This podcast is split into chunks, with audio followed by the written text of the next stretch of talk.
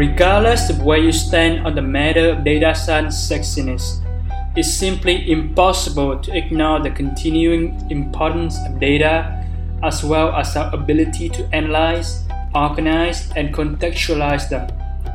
Data are changing how our businesses and societies function.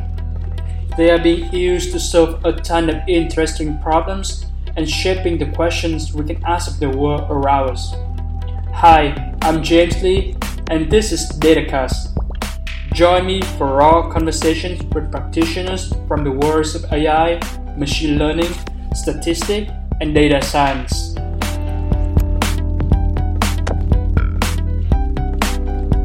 listeners. This is DataCast, where I hold long form and in depth conversation with other practitioners to unpack the narrative journeys of their career. My guest today is Merav Yuravlivker, the co founder and CEO of Data Society. With over 10 years of experience in instructional design, training, and teaching, she started her career teaching elementary special education in New York City Public School through the Teach for America program. She went on to join the International Baccalaureate Organization where she developed deep expertise in online training, assessment, and recruitment. She also taught as a Kaplan GRE instructor, where she ranked as one of the top 10% instructor based on student surveys. Mera found her passion for education and knew that she wanted to make an impact on an even larger scale. She recognized the importance of data literacy and began her data journey by learning how to program and design best practices for students during her free time. Uh, as a result of that, six months later, she left her full-time job to focus on building data society along with her co-founders. And over the past seven years, she and her team have developed customized industry tailored data science training solution that educate, equip, and empower an organization's workforce to achieve its goal and expand its impact. So with that introduction, Mera, welcome to the show. Thank you so much for having me. Fabulous. So by way of introduction, based on my research, I believe that you went to McGill University for your undergrad, studying psychology and sociology. Can you share briefly about your upbringing alongside your college experience? Absolutely. I am a first generation American, so my parents actually immigrated to the country. And for me, uh, education was always very important in my upbringing.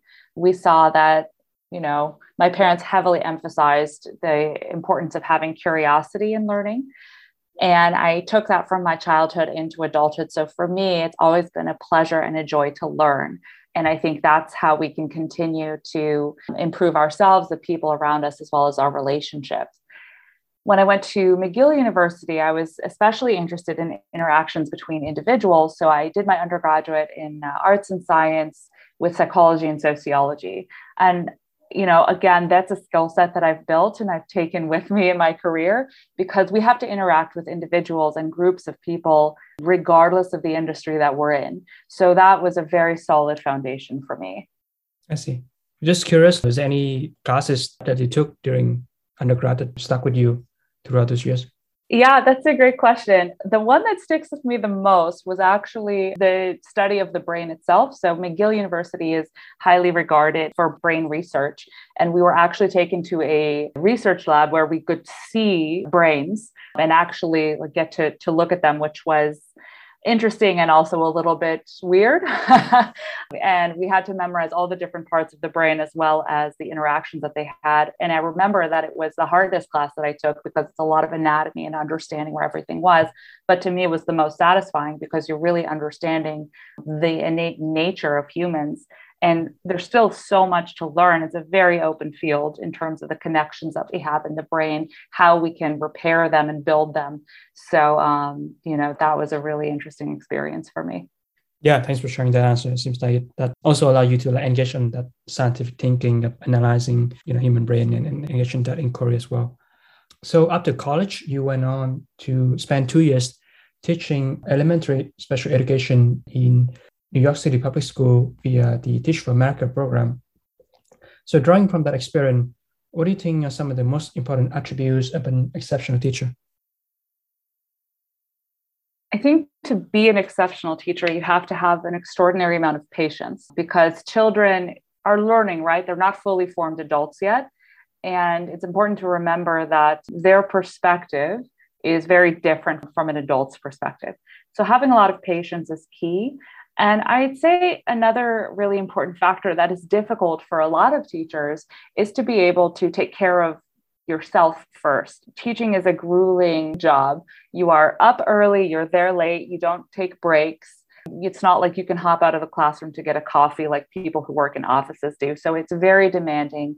And you have to be able to take a step back from the classroom and find ways to re energize yourself and to take care of yourself, whether that's taking a bath, whether that's going for a run, whether that's going out for drinks, doing something to help remind you, you know, that you're a person outside of the classroom.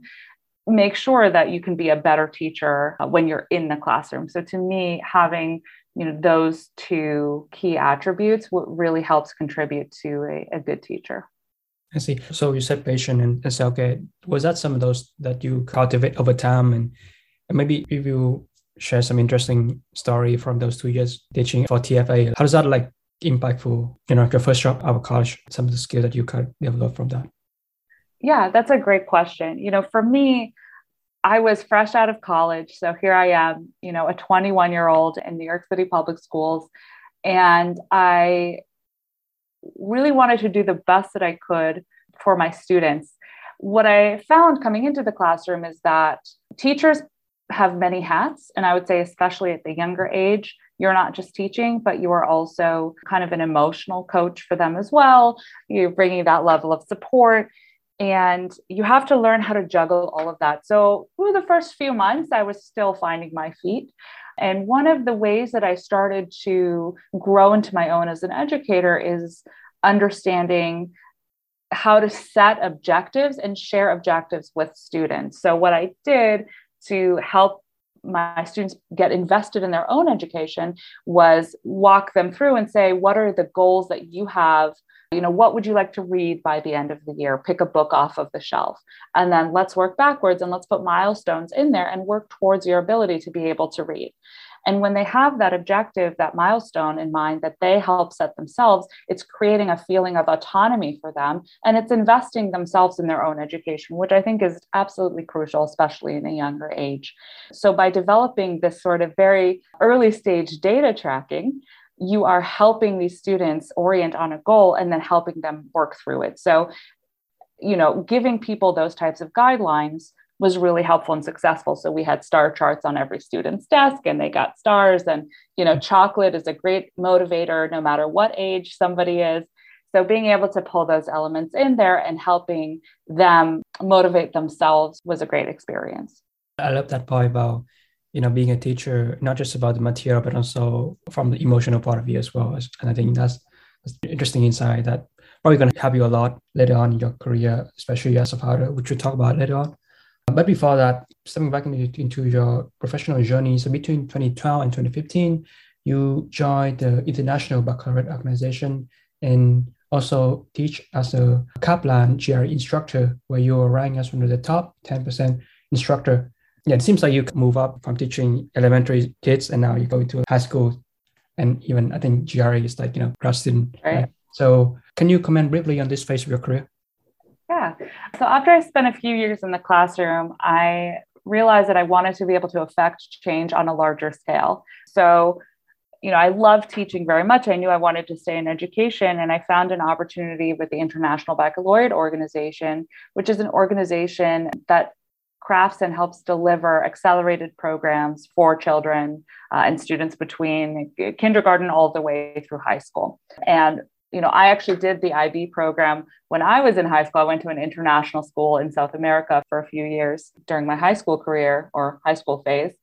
And I knew how much they emphasize independent thinking, which is again, you know, just memorizing facts will only get you so far, but it's important to be able to evaluate them yourself. And I was brought on board to help with worldwide assessments that students take every year, as well as recruiting instructors and setting up online training. So all of a sudden, I was bringing in my education background and then using that in a bunch of different facets. So I loved that I had the ability to learn. I was able to travel and meet a lot of instructors and teachers. And it helped me shape how I think about assessment and training today and still kept my feet on the ground by teaching GREs. So I would teach the GREs part time And it was a pleasure to work with students who, I mean, at that point, they were already motivated because here they are signing up to take the GREs. So they knew what their objectives were. And for me, it was really fun to be able to work with adults and walk them through, you know, what are the key strategies that they need to know in order to do well on this exam. So for me, it was being able to try my hand and, and grow in, in other ways in education and then also still be able to be in the classroom and teach. I see. Yeah. So it seems like you focus both on the policy level. You mentioned earlier, like managing, developing, planning, scheduling for how the education regime might look like five years, while also still doing some hands-on work by doing the teaching on the side, right? So like that. Exactly. Kind of up the ladder a bit in terms of organizational thinking. Now, in 2014, you have created uh, Data Society, a predictive analytics training consulting company at the time with Dmitri Adler and John Nader. So, can you share the backstory behind the founding of the organization? Absolutely. So, back in 2014, well, it feels like forever ago, I had been in my job for a few years and I was thinking about where's the next stage of my career. And at that point, I had knew I known I wanted to do something different, but didn't really know where and didn't really know what. And at that time, my co-founder Dmitri had come back to DC. He and I knew each other peripherally, and he has a lot of experience on Wall Street. So he was an analyst on Wall Street for seven, eight years. And John Nader was the GC general counsel and also had a lot of experience in operations of organizations as well. So, you know, we all three of us independently have worked with data and we all saw that data was becoming more important. And we also saw through our own journeys, it was actually very difficult for us to learn how to use data effectively. There weren't a lot of materials at the time. And even if there were, the typical videos that were online were not really customized to me. So it was difficult for me to make that connection between how to use this in theory versus how to use it in practice. You know, I had taken some statistics in college, but I wasn't a math major and I'd never programmed before. So all three of us found difficulty in finding the type of education that we needed and the type that we knew that a lot of other professionals needed as well. So we all separately identified this problem and ended up getting together and saying, well, if this doesn't exist, we all have skill sets that are complementary to each other.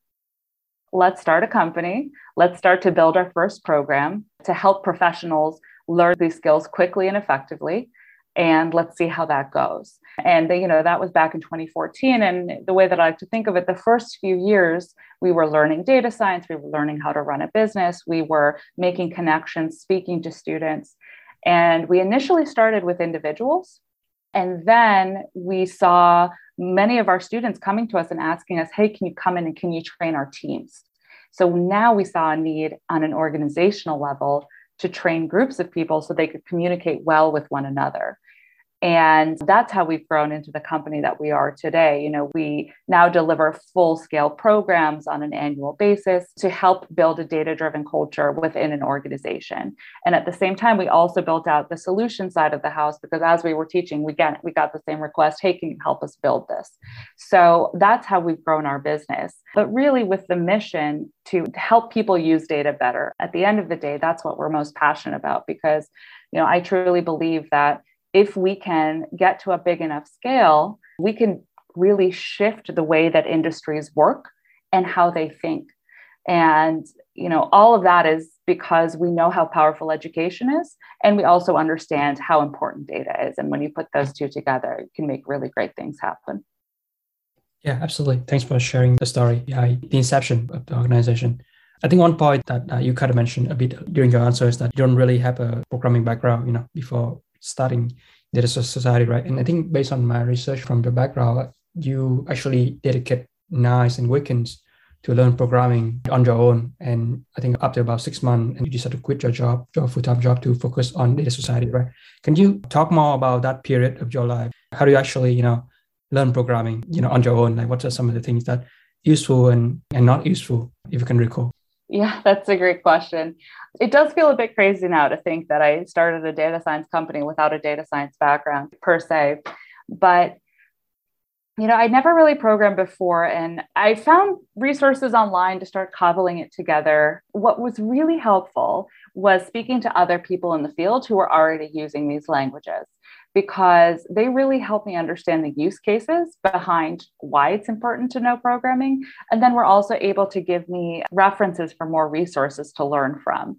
So I just remember, you know, when I started programming and R was my first language, it felt honestly like the coolest thing in the world because it just never felt attainable to me as an education major to be able to do anything like programming and to be able to create data visualizations to clean data quickly to get some of these insights i just remember feeling so empowered that i had the ability to do that and i remember one specific moment where i was i was working on a shiny app which is an interactive visualization and I was developing an exercise for one of the courses that we had. And for some reason, my code wasn't running.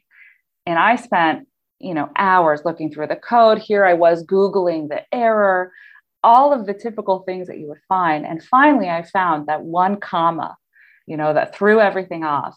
And I erased the comma and I, I ran the program, created the visualization, and it was just so much fun. And, and you know, I really fell in love with solving challenges. For me, that's what I, I love about the job that I have now. It's doing things I've never done before and being able to find solutions to challenges to help move our company forward. I see. Thanks for sharing your story. It seems you got really attracted to that problem solving capability, right? And also like cultivate the tenacity to solve problem even like obstacle raised along the way. So I think that's yeah. that's one of the biggest challenge of learning programming is that you're very tenacious enough to solve the problem without giving up.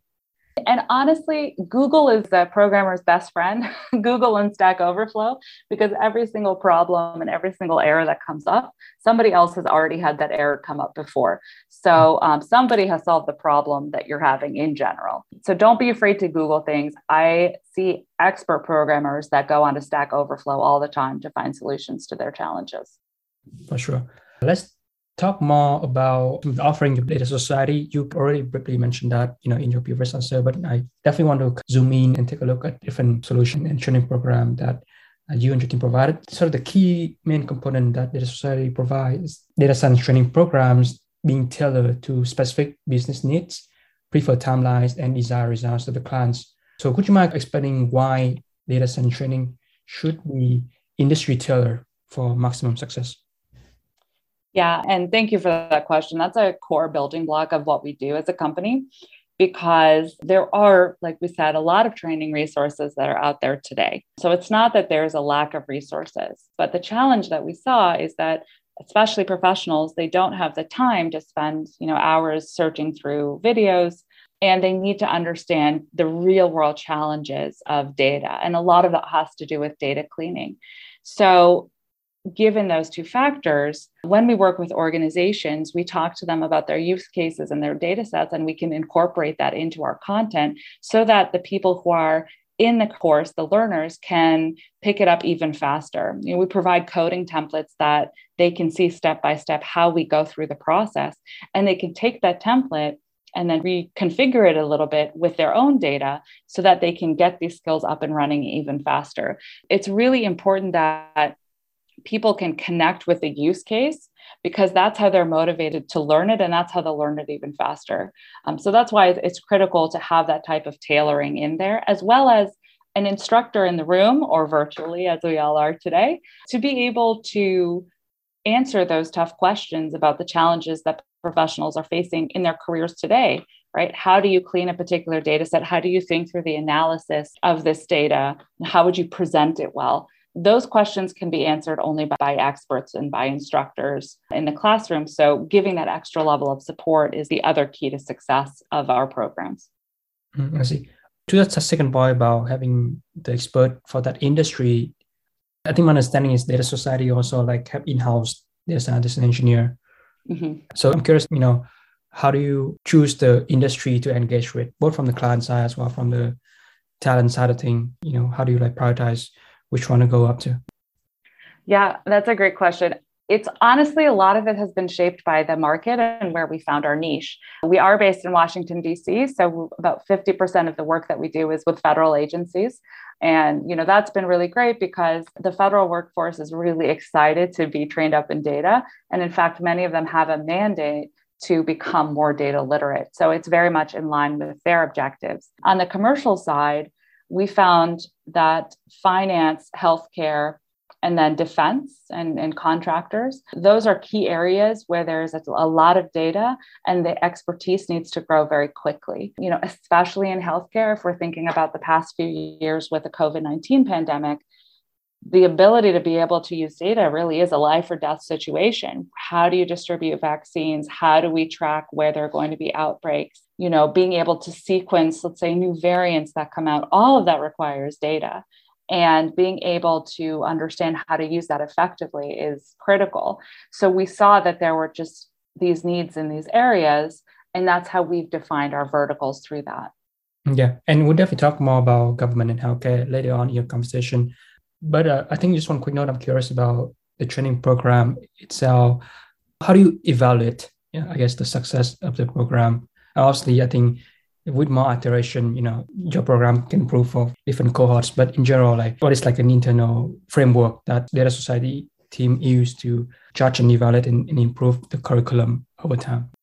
Yeah, we have a few different metrics for that. So, the first one are assessments and surveys. We do pre and post program surveys that also evaluate the skill level that somebody has coming in and coming out, and also gives the opportunity for students and learners to provide us feedback for how we can continue to iterate on our programs. So, based on the differential between the pre and post, we can extrapolate some measure of improvement over that program during the program itself, we actually have exercises that students walk through, and we also have these knowledge checks that we provide to make sure that during the class, students are uh, understanding the concepts that are presented. So that's a real time check where instructors can see, hey, this class maybe didn't answer this one question correctly. So let me go and review that to make sure that everybody understands the concept before moving on. So it's a lot of that real time feedback that also ensures the high quality of our programs beyond that, uh, a lot of our programs have capstone projects where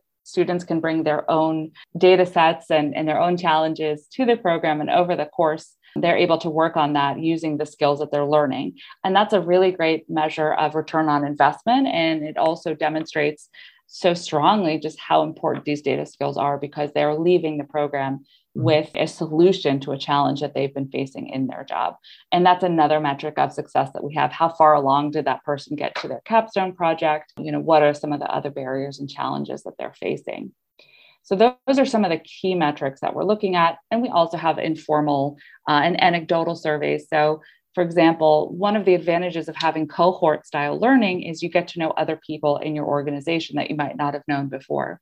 Mm. So we've seen that this type of cohort can create a community of practice and learning that continues far beyond the program. So, for example, with the programs that we've run with uh, the Department of Health and Human Services, we've heard that many of those individuals still meet once a month, even after the program, to discuss, you know, how their skills are progressing, what are the challenges that they're facing, and that leads to so many greater things including additional communication collaboration and innovation within that organization. So those types of anecdotes also help us determine the success of the program. Yeah thanks for being very concrete on those information like formal assessment real-time feedback and capstone projects. And i love the point about cohort-based classes. I think that provides an additional layer of accountability. Like and people want to see how they do. There's people looking over them for sure besides the training component, Data Society also provides a customized AI solution to inform decision, automate time-consuming manual processes, and solve complex data challenges for your clients. Maybe it could be useful if you can walk through like an example of how your in-house scientists engineers work with the clients to craft this type of customized solution. Yeah, so I'll pick one that we did last year that I really enjoyed where we had a client who was in the defense space and in the government and wanted to aggregate and just understand the landscape of solutions for cybersecurity issues, right? So we all know there are a lot of companies right now that are addressing different problems uh, around cybersecurity, but sometimes it's hard to understand where they all are in the landscape, how many people they have, whether or not they have funding, and then the solutions that they offer. And what we did is we worked with our client to identify, you know, what were the key challenges and the key pain points. And then beyond that, we developed a customized search algorithm specific to cybersecurity, where we actually um, aggregated a bunch of different APIs from different data sources and then also used some additional algorithms to compile all of that information into an easy to use platform where you know if i'm a procurement officer in the government and i'm looking for a solution to a particular challenge i can actually look up you know who has those cybersecurity solutions. And then it also tells me more about them like potentially other projects they've worked on within government as well as you know what schedules they're on and things like that. So just the ability to could build this platform that helps address such a pressing need and could also be extrapolated towards a variety of industries, right? It doesn't have to be cybersecurity. What about healthcare, right? Uh, what about you know these new? There's a lot of AI solutions and products that are out there now. How do we know what's best to use? All of that could be customized, uh, you know, based on the type of product that we build. Yeah, thanks for sharing that. I'm curious, maybe talk about some of the challenges of that journey. I suppose building in-house solution for your clients probably require a lot of buy-in from side as well. So maybe can you share some of the not necessarily have to be technical, but also even like logistic or organizational challenges when, you know, data society craft these tools for the client? I think the biggest challenge, and this is across the board, I would say across consulting and training, is ensuring a good level of communication to establish trust you know, we are very good at what we do, but if we don't communicate that well to the client, then they might not understand all the work that goes into it or the challenges that we're facing. So, what does that mean? It means ensuring that we set the objectives up front, we have it written down, and it gets the approval, of course, of the other team. That means setting up you know regular communications whether that's weekly or biweekly to talk about progress and to also talk about challenges. You know one of the hardest things to do is to come to a client when you hit a roadblock. Maybe the data is not accessible. Maybe it's more expensive than you initially thought of. And we've always found it best to just have those hard conversations up front and to be very transparent about what the solution eh, is that we have to offer and what the challenge is. And then how can we help bridge the gap to make sure that the client is getting what they need to be successful. So that's the hardest part, I would say, of any project. Um, and of course, you know, technically, there are always challenges when you're aggregating a lot of data sources. So I would say mm-hmm. that's the other part of it. I see. Yeah. So really about communicate the objective and the challenges upfront and make sure that the clients are being aware of that. Well. That's right. You mentioned a bit earlier that being in DC, there's a lot of the clients that is to work on government and federal agency. So definitely the government sector is a core focus of your company. Um, there's actually a dedicated landing page on, on the website for this sector. What are some of the biggest challenges that hinder the adoption of data science for the government and federal agency based on just your experience working with this sector? Yeah, that's a great question. One of the biggest challenges is finding the right talent. You know, government sector, it's difficult for them to be competitive in terms of salaries, although there are a lot of great benefits in terms of, you know, job security as well as growth. But it can be difficult to get the right people. So recruiting is definitely one of the biggest challenges when it comes to getting data scientists into the federal government. I would say Another challenge is not necessarily the lack of investment because I think at this point, everybody, especially across the federal government, understands how important data is. So it's not a lack of wanting to learn. It's just there can be barriers to finding the right resources, to getting the time that you need to actually go and learn this, these types of skills. People in the federal government are really busy, you know, they have a lot of work to do and it can be tough to get to get away. So it's you know what i'm really heartened to see is just the number of policies that have come out recently regarding the importance of data literacy across the federal government and you know seeing that that's become such a priority i think will allow people to be more comfortable taking the time that they need to get those training skills. You know, we train a lot of folks in the government, and everybody that we've trained is so excited to be able to take the skills that we've taught them and actually turn that to help their constituents, right? Um, and to help other people. So, you know, for us, it's a win win to be able to support those efforts. Yeah, thanks for sharing those. Recruiting for them and as well as the resources, relevant resources. That's why, you know, they need an organization like Data Society to come in and, and help solve some of those challenges, right? While doing the research for this conversation, I came across this blog post that you written a while back called Is Your Enterprise Data Driven? Basically dissect the six different steps for an organization to moving up the data analytics maturity model. Yeah, so could you mind sort of unpacking some of these steps for the listeners who are curious about? Yeah, absolutely. So when we talk about building a data driven culture, we're talking about it along two different axes. So we have data infrastructure, which is about access, security, uh, and then data collection.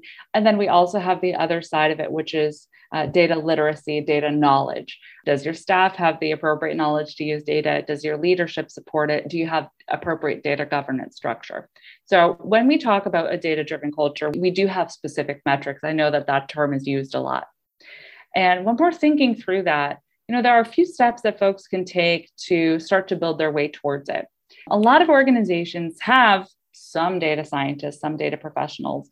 And I would say use them to the best of your ability, right? So make sure that if you have data scientists who've built programs or have code repository, that they know where they can share that information. So sharing that knowledge and sharing that expertise is crucial to making sure that people can problem solve together and don't necessarily rebuild, reinvent the wheel, so to speak. You know, you also want to kind of start with some of the pain points that you have. What's the low hanging fruit that you can go after? For us, we do a lot of non technical training programs, especially for executives and managers. And that can be really helpful to help the mindset of leadership get into a position where they feel comfortable using data and feel comfortable with the data vocabulary. So it's important to identify what are the quick wins that you have and then also set milestones for that as well and know that it's iterative. Nothing is going to go perfectly off the bat. And this is very, very difficult to do. So it takes a lot of time, be patient, and find those quick wins to help you get there. I mentioned kind of data governance as well. With data governance, it's essentially a set of guidelines that you can use within an organization to make sure that your data is being kept appropriately and securely. That could say, hey, where do you store your data? How do you access your data? How do you label columns? How do you label your data sets? Right? There's a lot of these basic logistics that fall by the wayside a lot to the point where there is most of the data that organizations have, we actually refer to as dark data because it's data that lives on somebody's laptop and is not accessed by anybody else. So the minute that that laptop is wiped or maybe that person leaves, that data is gone. And that's a lot of data that exists. You know, so those are some of the steps. You know, we'll also make sure you have the tools that you need in order to be able to start to implement some of these solutions. Sure, and I'll be sure to include the link to the blog to the show notes so listeners can have a chance to take a look and read deeper into some of the points you mentioned. I think, especially your point about data governance, I think that's the increasingly topic that warrant more attention. There's also a dissect a lot between, you know, the conversation around data security, data privacy as well. So I think that's a very interesting point that companies need to be aware of. Now, most recently, Data Society released a new product called meldR, which is built for learning and development teams in the healthcare sector. So my question is twofold. First is like, why is there a need for healthcare organization to upskill the employees with data science training? And secondly, how was you know meldR the product being built to address such growing demands? I am really excited that we have launched our first product ever that specifically addresses the need of healthcare organizations. And the pain points that we saw specifically with healthcare, it's very overwhelming with data. Like there's so much data that exists, and there's a lot of different systems where that data exists. And we're reaching a breaking point where there's so much data that's overwhelming, but people are still figuring out the best way to use that data. So for us, we saw that there was a big gap, although it, it is closing. You know, I will say that there are a lot of healthcare organizations are doing great work to upskill their employees, but there's still a big gap. So for us, we saw that was one of the most pressing needs for us, specifically in healthcare, because like I said earlier, it really is life or death situations. And especially with everything that's happening in the pandemic, it's critical that we understand you know how it shifts and how it impacts our society so we can provide better resources for those who need it and when we are delivering these types of programs we started to get a lot of requests about how you can build a community beyond the classroom. So, what does that look like? How do you foster mentorship programs? How do you make sure that your teams know what trainings are coming up? How do you market that to get them to join? So, we saw all of these pain points about the community building, about um, tracking skills, about communications, and we said, well, you know, just like we did seven years ago, well, if we can't find a solution to this ourselves, let's build it. And so that's where the idea for meldR came out. You know, we saw an opportunity to bring in our learning expertise as well as our technical expertise to develop a platform that can help foster communities via mentorship programs, via communication platforms like automated communications for the uh, learning and development teams, as well as scheduling additional events outside of the classroom to make sure that the skills are still being used. I see. I love the part about community practice. I think that's been brought up a few times in that conversation. You know, I think that's one of the points you mentioned when, you know, during the training program, the, the pilot training program that your team's working on as well. How do you see this product being continue, refine, and iterate next year or so? Yeah, what's on the roadmap for? Yeah, so we will be launching with some of our clients internally first and getting their feedback to understand how they're using that tool and what other features they would like to see. So, for that, it will be more of an iterative process. And of course, as we continue within the healthcare industry, we will expand to other ones as well because we've seen these needs across all industries. We just saw that right now, you know, in healthcare, it feels like a more immediate need. Definitely makes a lot of sense. I'm excited to see how more healthcare practitioners can get trained and upskill on their data science capabilities. Let's take off your training and data hat and put on your CEO hat. Based on my understanding, Data Society is an entirely bootstrap company. Mm-hmm. In the early days, what were some of the financial challenges that your team had to overcome to keep the company under operation? You know, for us, the main challenge, as I think it always is, is just making sure we had more money coming in the door than was going out the door. When it, we were just two people with a laptop, essentially, it was easier. You know, we didn't have a, lot of expenses. But then, of course, as we grew, we needed to ensure that we had the revenue to match it. So, from that perspective, we were pretty conservative about hiring at the beginning. We wanted to make sure we could only bring people on that we would be able to keep with us. And in fact, our employee number one, who's been with us for five years, you know, she's still with us today, as well as many of our earlier employees. So we see that as a testament to the way that we have have managed our finances because we don't ever want to have to let somebody go due to a financial crunch in a situation. You know beyond that it was just making sure that we had the work for it. So that's why we were so vigilant about looking at the opportunities that were available to us so that we could always have money coming through the door. And that's just a lot of hustle. It's a lot of conversations. It's a lot of connections. So that's how we manage that Based on that part about hustling, I think I come across the um, Kickstarter campaign that you yep. in December 2016. Yeah, would you mind going over the story behind that and how did that work out?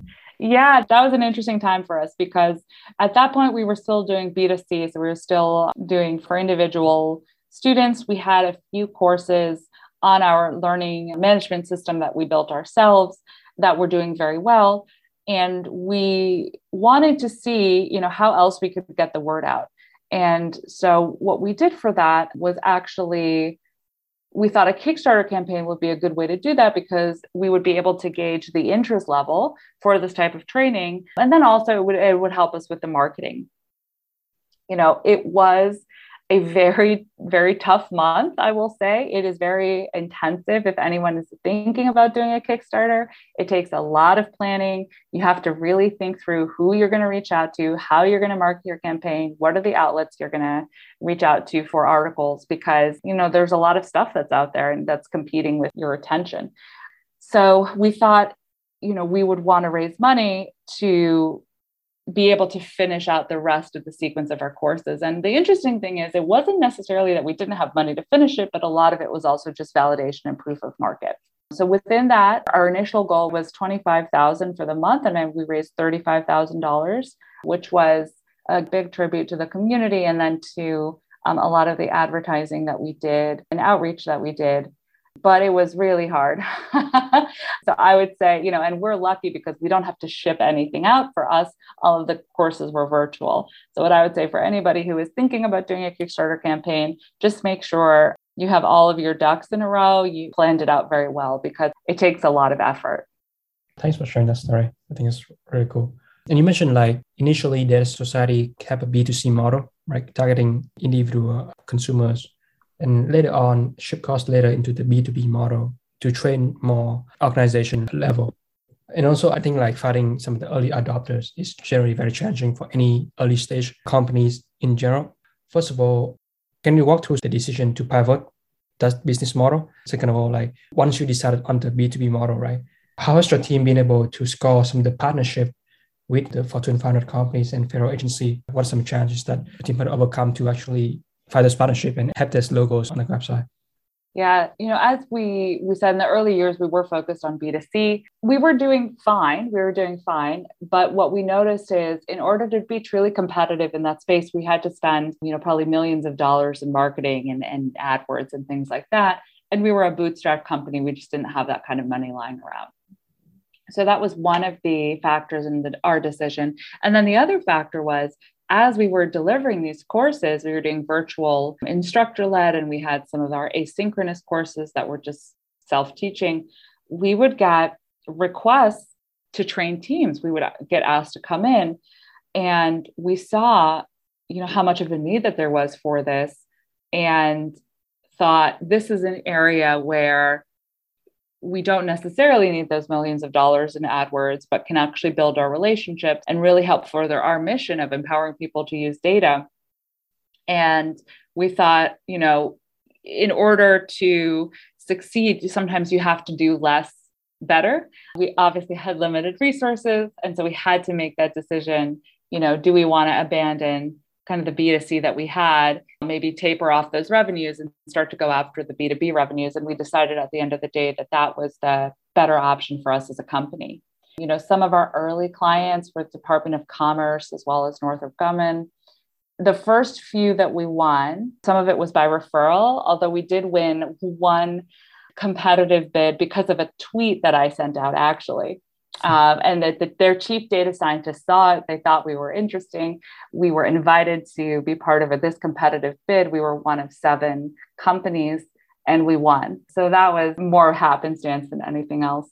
But, you know, success begets success. So once you do some of those earlier programs, you do a really good job. People know who you are and then they refer you to others. So a lot of our early success came from referrals. And that's so important to not only say that you deliver a good product, but actually deliver a good product, right? And that's evidence for it right there.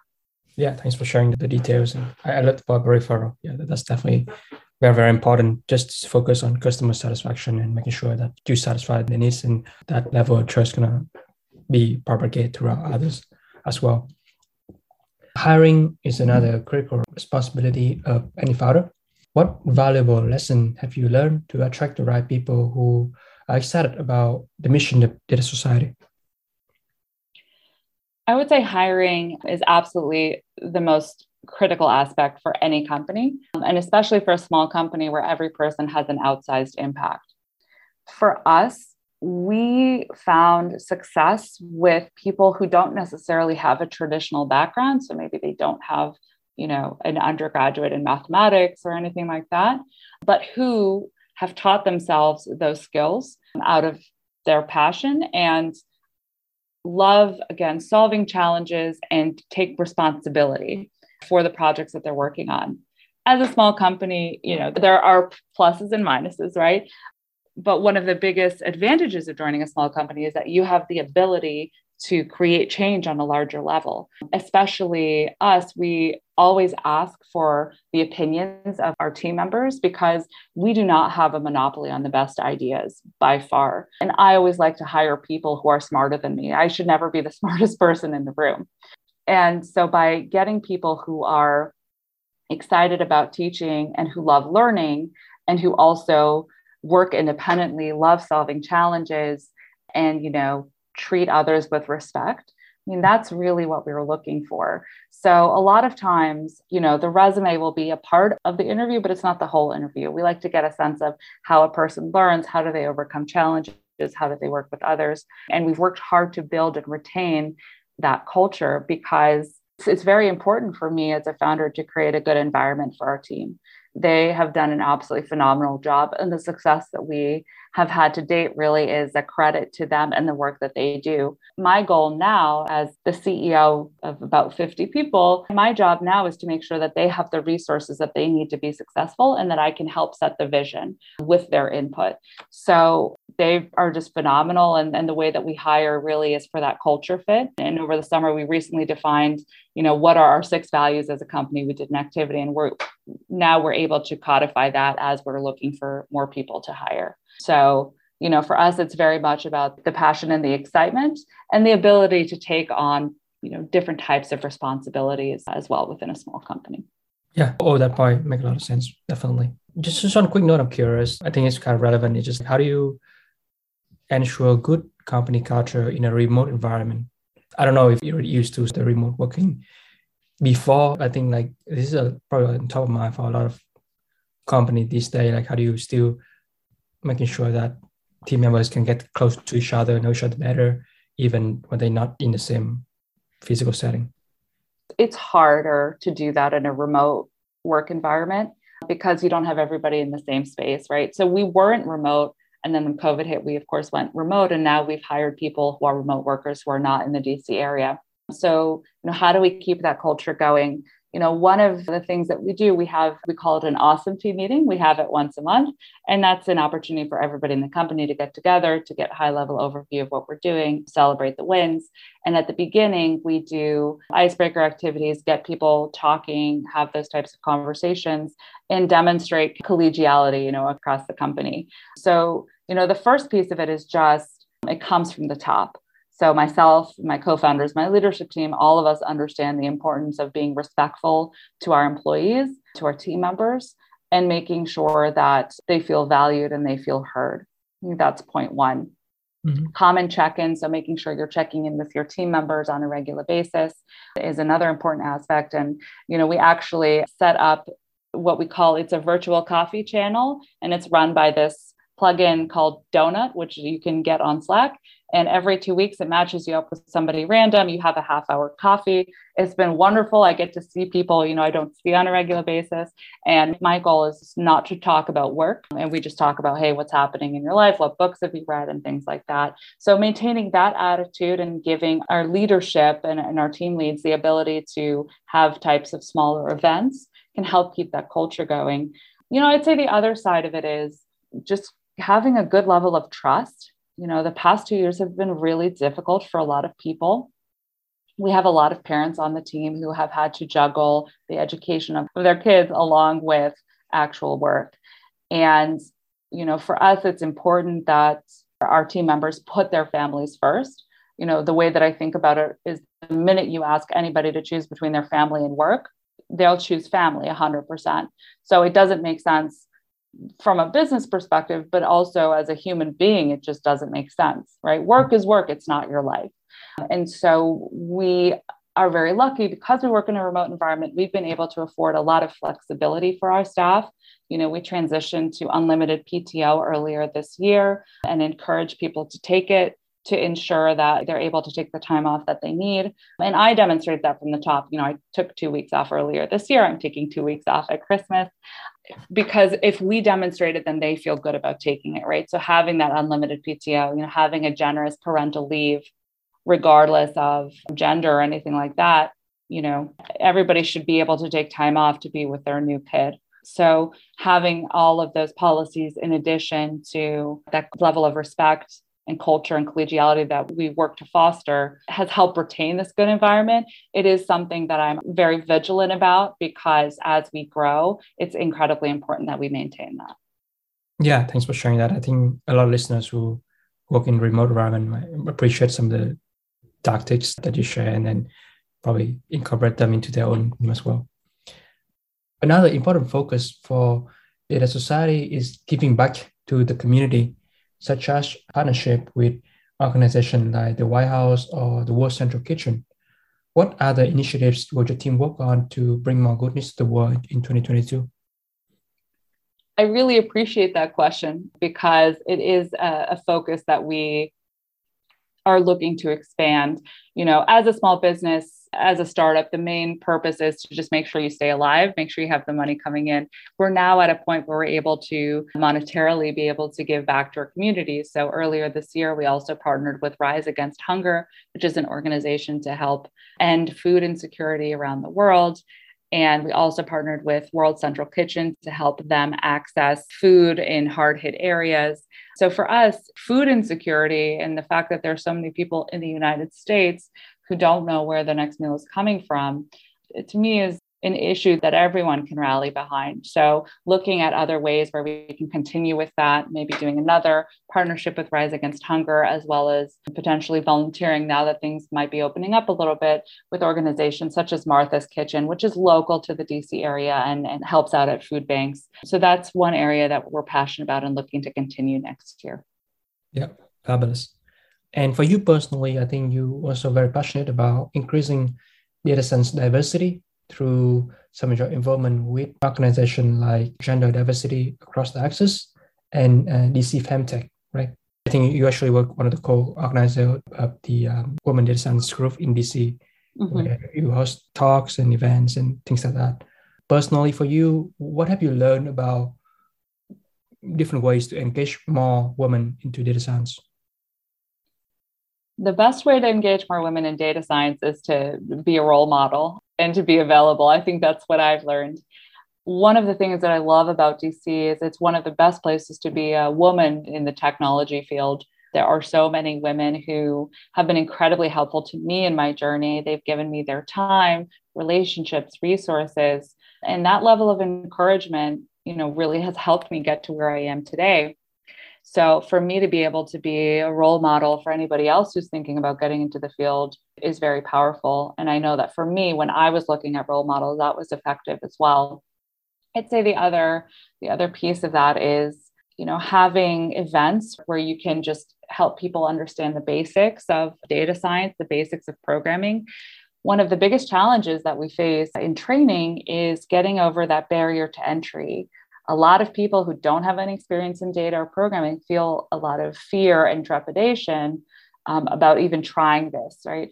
And I'll, I'll say, especially as women, you know, we're told, hey, girls, you know, maybe math is not your subject, right? And so we internalize that. And as a result, if you look at the trajectory of women in technology, it's going up a little bit now, but for a while, women were very strong in math and science until about middle school. And then you see that trend uh, decrease, mm-hmm. decrease in high school. And it's not because of ability, right? It's because of what we are being told. So being able to show them, you know, here's what data science is. We're talking about quantifying relationships around you. Let's open up a programming language and start at the very foundation of it, let's just add some numbers, use it as a, a, nice calculator. Getting people comfortable with that will help propel them into the next phase of learning. I think like you can be what you can see. Yeah. That's right. Having that role models is really important, especially for younger girls, right? To aspire and be someone that they can be in the future. I think based on your own story, coming from the education background, transition to data science and learning program by yourself, definitely resonate a lot with people who probably gonna want to do the same. I just want to say it because you definitely practice what you say. Yeah, I do my best. Finally, as a teacher at heart, you have said before in an interview that education is truly the great equalizer and critical to unlocking society's potential. Where do you see the evolution of education as a sector in the next three to five years? Yeah, this is an interesting one because right now, and I can I'm speaking for the United States, I know that teachers are facing a lot of burnout. Um, it's been very, very difficult for them to teach virtually and then to move into the classroom and then sometimes have masks and and you know there are teachers who have died you know because they've contracted covid so it's been a very hard few years for teachers and it's also been hard for parents and has also shined a light on a lot of the inequity that exists today, where people um, don't always have access to a laptop, they don't always have access to fast internet. So, you know, I think over the next three to five years, we're going to see a lot more evaluation of equity. How can we make sure that people have the resources that they need to be successful? I know there are initiatives that are happening now to get fast internet across the nation. I think we'll see a rise in K through 12 virtual learning and maybe homeschooling. Some parents, I'm sure, are can't wait to get their kids back in the classroom, and I think maybe others have found a way to make that work, and potentially more individualized instruction as well mm-hmm. through some small group instruction and things like that. So, you know, we're seeing a shift at least in the K through 12 space in that regards. And you know hopefully people will be nicer to teachers maybe give them some more presents and a bottle of wine some gift cards and things like that. Because you know as somebody who was in the classroom i know that the past few years have been very difficult. And without high quality educators in our schools we are doing a disservice to our children. So it's really important more than ever that we have the right people in the classroom you know and just people who can feel passionate about teaching. Yeah, thanks for sharing that experience. I, I can hear, you know, the authenticity that you convey based on your experience as a teacher. So, Merav, at this part of conversation, I want to move into the final closing segment in which I'm going to ask you three rapid fire questions and then you can give quick answers for the listeners. Number one, name three people in the broader data community whose work you admire three people whose work I admire. The first one would be uh, DJ Patil, who was the first chief data scientist of the United States. Uh, even though he's no longer doing that, he is very passionate about using data ethically and equitably, and that's something that we work on a lot as well. Hilary Mason, also, she is wonderful data scientist who's doing a lot of cutting edge research in artificial intelligence. And now she actually started a, another company focused on AI powered play and how does that help children learn and, and play better. And then I would also say Dr. Uh, Avriel Epps Darling. She is working on research regarding equity in schools and looking at that. She gave a wonderful presentation to us earlier this year about bias in data that was really helpful to us. And, you know, it was a good reminder that if you just accept data at face value, you're also incorporating a lot of the biases that exist in the data. And it's incredibly important to ask the right questions to make sure that you're using data responsibly. Number two, name one book that you would recommend for people to cultivate a data driven mindset. I really liked Weapons of Math Destruction, which is written by Cathy O'Neil. It's a great book to get an understanding of how algorithms are present in our lives as well as how they go bad and I think more than ever, it's important that we think about data critically. So that's a great resource I would recommend. Then finally, imagine that you send out a single tweet to all the educators turned fathers on Twitter. What could you tweet about? what would I tweet about? Well, I'll say that it's nice to be able to grab a coffee whenever I want. If I need to get up and walk around, I'll say that's something I think a lot of educators turn founders could appreciate. I think more than that, I would be curious to get their opinions on how the skills that they learned in the classroom has shaped how they built their companies. Mm-hmm. Because mm-hmm. I know that my years of teaching have really given me a lot of good skills that I've needed to build what we have at Data Society today. So mm-hmm. I'd love to hear what other opinions would be on that. I see. Yeah. I think earlier in our interview, you mentioned those uh, patient and, and self care right? And I think I'm sure those help you as a CEO as well. Yeah, and chocolate always. So. Sum it up, I really enjoy our conversation today, learning about your background in education, your years as a teacher, the funny story of Data Society, the different training program, AI solution that your team is working on, as well as the recent product that targeting healthcare and government sector. We also went through a couple of interesting stories on how you operate the company as a father, ranging from you know, bootstrapping the company to shifting business model to hiring talent to giving back to the community and even contributing to the diversity in data science. And I'll be sure to include uh, everything that we discussed today under the show notes so listeners can have a chance to follow up, take a look, and reach out if they're interested more about the mission of Data Society to unlock the power of data for large enterprise and federal agencies. And yeah, with that in mind, I hope you have a great rest of your afternoon, DC. Thank you so much for having me, James. It's been a pleasure. Well, that's the wrap for another episode of Datacast. Hopefully, you have learned something insightful and interesting from my guest today. You can read the show notes from the podcast website at datacast.simplecast.fm. If you want to get instant updates when a new episode is released, either follow me on Twitter or subscribe to my newsletter on my website, jameskle.com. It is my greatest pleasure that you listen to this podcast and take advantage of the data revolution coming upon us. Goodbye for now.